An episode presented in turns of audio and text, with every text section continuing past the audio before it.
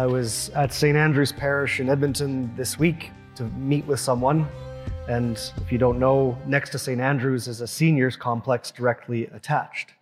And as I was finished meeting with this person, I looked up towards the sanctuary, and there was one of our retired priests, probably in his late 80s now, and he was sitting nestled in the sanctuary about 10 feet away from the tabernacle, just saying his prayers. And my thought in that moment was, Lord, let me be a faithful priest like him. Or it also reminds me of my grandpa, that even when him and my grandma were in their 70s, every time they went anywhere, he always got out of the car and went and opened her door and faithfully walked ahead of her so that he could open the door to wherever they were going. After 50 plus years of marriage, faithfully serving her every time they went anywhere.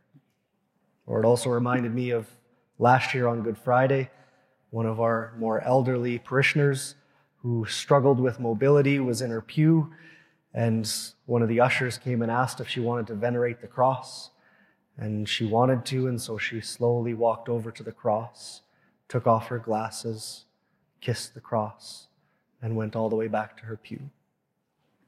Faithfulness. A faithfulness that really can only be exemplified with time. I can't demonstrate that faithfulness. I remember being like two years a priest, and somebody at the basilica said, Oh, Father, it's so good to have a faithful young priest. Said, How do you know I'm faithful? I've only been a priest for two years. There's no testing to determine whether I'm faithful or not. Maybe I've been faithful in a moment, but that's not faithfulness. Faithfulness is something that's only determined with time. And yet, today, we turn to Abraham as our father in faith and he is kind of exemplified as this great person of faith in this story that probably for many of us, you've never received a good explanation of why that's okay, that God asked him to kill his son. So here's a few little things. First, in Abraham's time and place, child sacrifice was normal. Even though Abraham knew God, most of the people believed in God and other gods. It took a long time for the people of Israel to believe in God alone. And so they had still some of this influence of other gods that child sacrifice was something that was okay. Another part was often we think of Isaac as kind of this small little child that Abraham is going to sacrifice. But when you read the scriptures, Isaac carried the wood up the mountain for the burnt offering. Isaac was old enough to know what was going on. Isaac was old enough to say no. Isaac was a willing participant in what was taking place.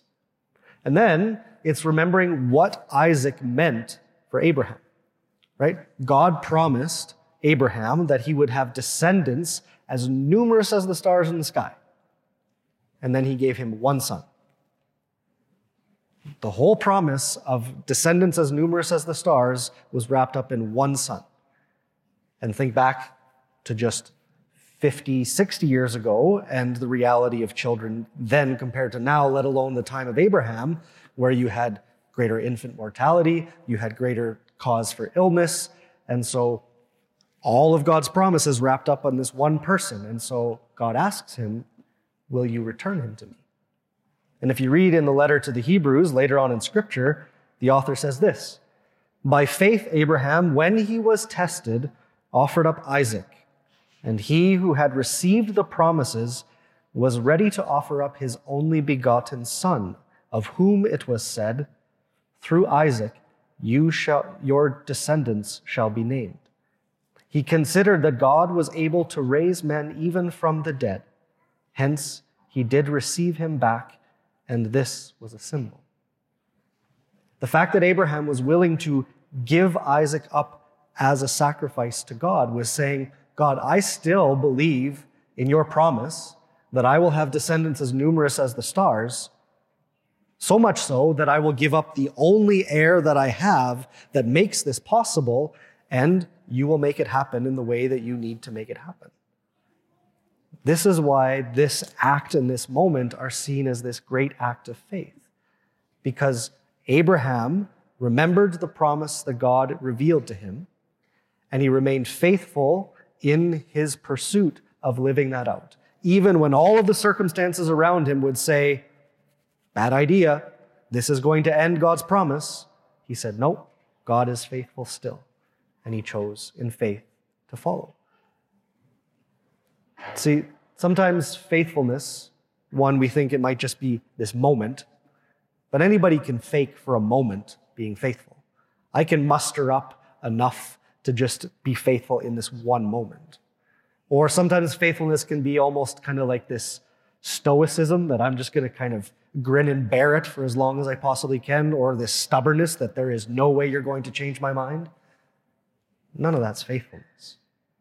Faithfulness is the willingness and the ability to choose what I know has been revealed to be true in my life time and time and time again, regardless of the circumstances that come my way. That's faithfulness. That's what's so beautiful about the elderly priest praying, or the couple of marriage of over 50 years that still hold hands from time to time. It's the willingness to choose time and time again what they know to be true, what they know to be good, regardless of what the circumstances of life throw their way. That's a hard thing, right? But what are we faithful to? Right? We can be faithful to lots of different things. I can be faithful to my daily walk. I can be faithful to a yearly get together with friends or with family that we meet on this same weekend every year at this particular place and everybody shows up. I can be faithful to a sports team. I can be faithful to practicing something, maybe a musical instrument. I can be faithful to my spouse. I can be faithful to faith, to God. We can and we should be faithful to different things, but some of us, all of us, struggle with being faithful sometimes. But then there's also the struggle of I'm faithful to too many things. And what happens when the things that I choose to be faithful to come into conflict with one another? Where I have to choose what I'm going to be faithful to. How do we deal with that? Should we deal with it by okay, this time I will be faithful to this, and next time I will be faithful to that? Or should there be something or someone that I am faithful to above all else? And that everything is subordinated to that. Everything comes second to that. That would be the proposal of our faith. Is that I don't pick and choose what I'm faithful to, to a, for a time, but that there is one thing that I am faithful to above all else, and everything else comes second to that. Because just pause and think for yourself for a moment what happens if I try to balance everything that I try to be faithful to? What will happen in the way that you go about your life?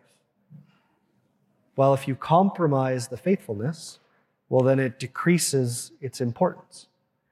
Or if I try to balance all of them, then none of them take pride of place. None of them become the most important thing. And then what they are changes. If I am faithful to this one person, this one thing above all else, and everything comes second to that, what does that say about that one person that I'm faithful to? Right? Again, just go back to marriage. What does it mean to be faithful until death do us part, regardless of the circumstances? And what does that say for everyone around that witnesses that faithfulness? That's very different. And even if somebody is married for 10 years to one person and 30 years to another, it's still a different thing. Because being faithful to one thing above all else changes everything. This is the struggle of the apostles that we have. Because with the transfiguration, the whole purpose that Jesus offered Peter, James, and John this gift was so that they might be faithful when the suffering of the cross came. That Peter was extremely faithful in this moment. Jesus, it is good that we are here. Let's build tents. I believe you are the Christ. I believe Moses and Elijah are here. Let's stay here. This is a beautiful gift. And they come down the mountain, and they're coming down the mountain thinking, what could this resurrection from the dead mean? And yet, when Jesus is arrested and his death is impending, they flee. Any belief and hope in the resurrection for them is gone. Unlike Abraham, who even didn't have the resurrection of Jesus to hold on to, believed that God, if he wanted, could even raise someone from the dead, offers Isaac, Peter, and James flee. They struggle in that faithfulness. But I always hold on to a quote from Mother Teresa of Calcutta. She says, God does not demand from us perfection, only faithfulness. God does not demand from us perfection, only faithfulness, which is the willingness to choose what has been revealed to be true to me time and again, regardless of the circumstances. Which is why we have our second reading today. If God is for us, who can be against us? That we remain faithful in everything. Which is why we, part of what we do through Lent is this preparation for the renewal of our baptism promises at Easter. This solemn profession and choice for our faith.